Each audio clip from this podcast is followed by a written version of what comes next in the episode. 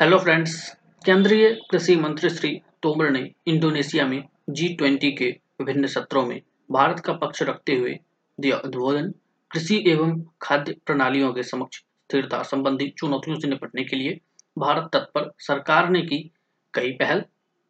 छोटे व सीमांत किसानों के फ़ायदे के लिए भारत सरकार कटिबद्ध। केंद्रीय कृषि एवं किसान कल्याण मंत्री श्री नरेंद्र सिंह बाली इंडोनेशिया में जी ट्वेंटी बैठक में विभिन्न सत्रों में भारत का पक्ष रखते हुए उद्बोधन दिया। इस दौरान श्री तोमर ने कहा कि प्रधानमंत्री श्री नरेंद्र मोदी के नेतृत्व में भारत सरकार कृषि और खाद्य प्रणालियों के समक्ष स्थिरता संबंधी चुनौतियों से निपटने के लिए तत्पर है और इनके समाधान के लिए अनेक महत्वपूर्ण पहल की गई है। उन्होंने कहा कि छोटे व सीमांत किसानों के फ़ायदे के लिए भारत सरकार कटिबद्ध है और उनके कल्याण के लिए अनेक बड़ी योजनाएँ चलाई जा रही हैं। जी ट्वेंटी की बैठक में अनुकूल हुआ सतत कृषि एवं खाद्य प्रणालियों का निर्माण। विषय पर श्री तोमर ने कहा कि भारत किसानों को आदान, प्रौद्योगिकी व बाजारों तक उनकी पहुँच में सुधार करके वर्तमान व भावी संकटों के प्रति सक्षम बनाने के लिए कटिबद्ध है। भारत अपने किसानों की आर्थिक अनुकूलता बढ़ाने के लिए छोटे व छोटे व सीमांत किसानों को समूहों में एकजुट कृषि अवसंरचना में निवेश हुआ। दुनिया में बड़ा फ़सल बीमा कार्यक्रम शुरू करने, कृषि स्टार्टअप को बढ़ावा देने और कृषि के डिजिटलीकरण को सुविधाजनक बनाने जैसी विभिन्न गतिविधियाँ संचालित कर रहा है। भारत ने जलवायु अनुकूल कृषि परियोजना में राष्ट्रीय स्तर पर नवाचार शुरू किया है, जिसका उद्देश्य जलवायु स्मार्ट कृषि पद्धतियों के कार्यान्वयन और विभिन्न फ़सलों की जलवायु अनुकूल किस्मों के विकास के माध्यम से किसानों को लाभ पहुंचाना है।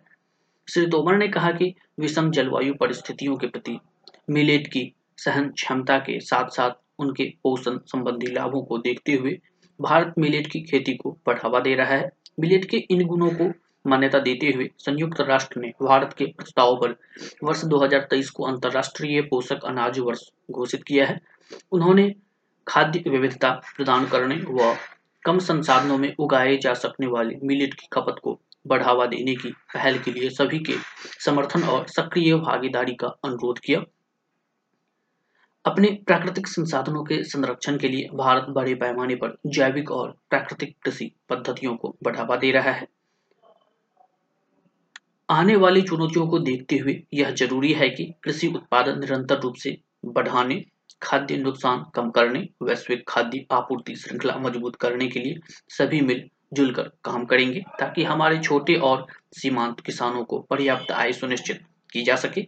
हमें मिलकर पारंपरिक ज्ञान का उपयोग करना होगा, उभरती प्रौद्योगिकियों और सर्वोत्तम पद्धतियों के आदान प्रदान को मज़बूत करना होगा तथा कृषि पारिस्थितिक तंत्र को बदलने के लिए एक सक्षम नीतिगत वातावरण बनाना होगा।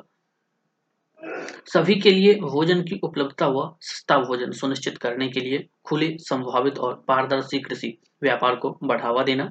विषयक सत्र में श्री तोमर ने कहा कि कृषि व्यापार में भारत आज महत्वपूर्ण भूमिका निभा रहा है।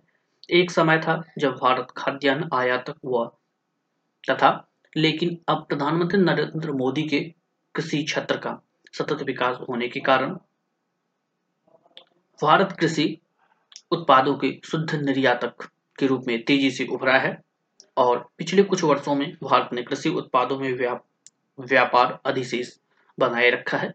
कोरोना महामारी के कोरोना महामारी से उत्पन्न लॉजिस्टिक चुनौतियों के बावजूद वित्त वर्ष 2021 से 20 से 21 में भारत से कृषि व संबद्ध उत्पादों का निर्यात जारी रहा, जिसमें गत वर्ष की तुलना में 18 प्रतिशत की बड़ी वृद्धि दर्ज हुई। वैश्विक महामारी के दौरान 2021 से बाईस में भारत का कृषि निर्यात पचास बिलियन अमेरिकी डॉलर के सर्वकालिक उच्च स्तर पर पहुँच गया। भारत की कृषि और खाद्य आपूर्ति प्रणालियों में न केवल आत्मनिर्भरता आई है अभी तो भारत का योगदान महामारी की शुरुआत से ही अन्य राष्ट्रों के बीच असाधारण रहा। और भारत ने अन्य देशों को खाद्य, खाद्यान्न भेजकर संकट के इस समय में हर संभव सहायता की। इस प्रकार भारत ने वसुधैव कुटुंबकम की भावना के साथ महामारी के समय में हुई प्रगति, हुई क्षति की पूर्ति करने के प्रयासों को आगे बढ़ाया है।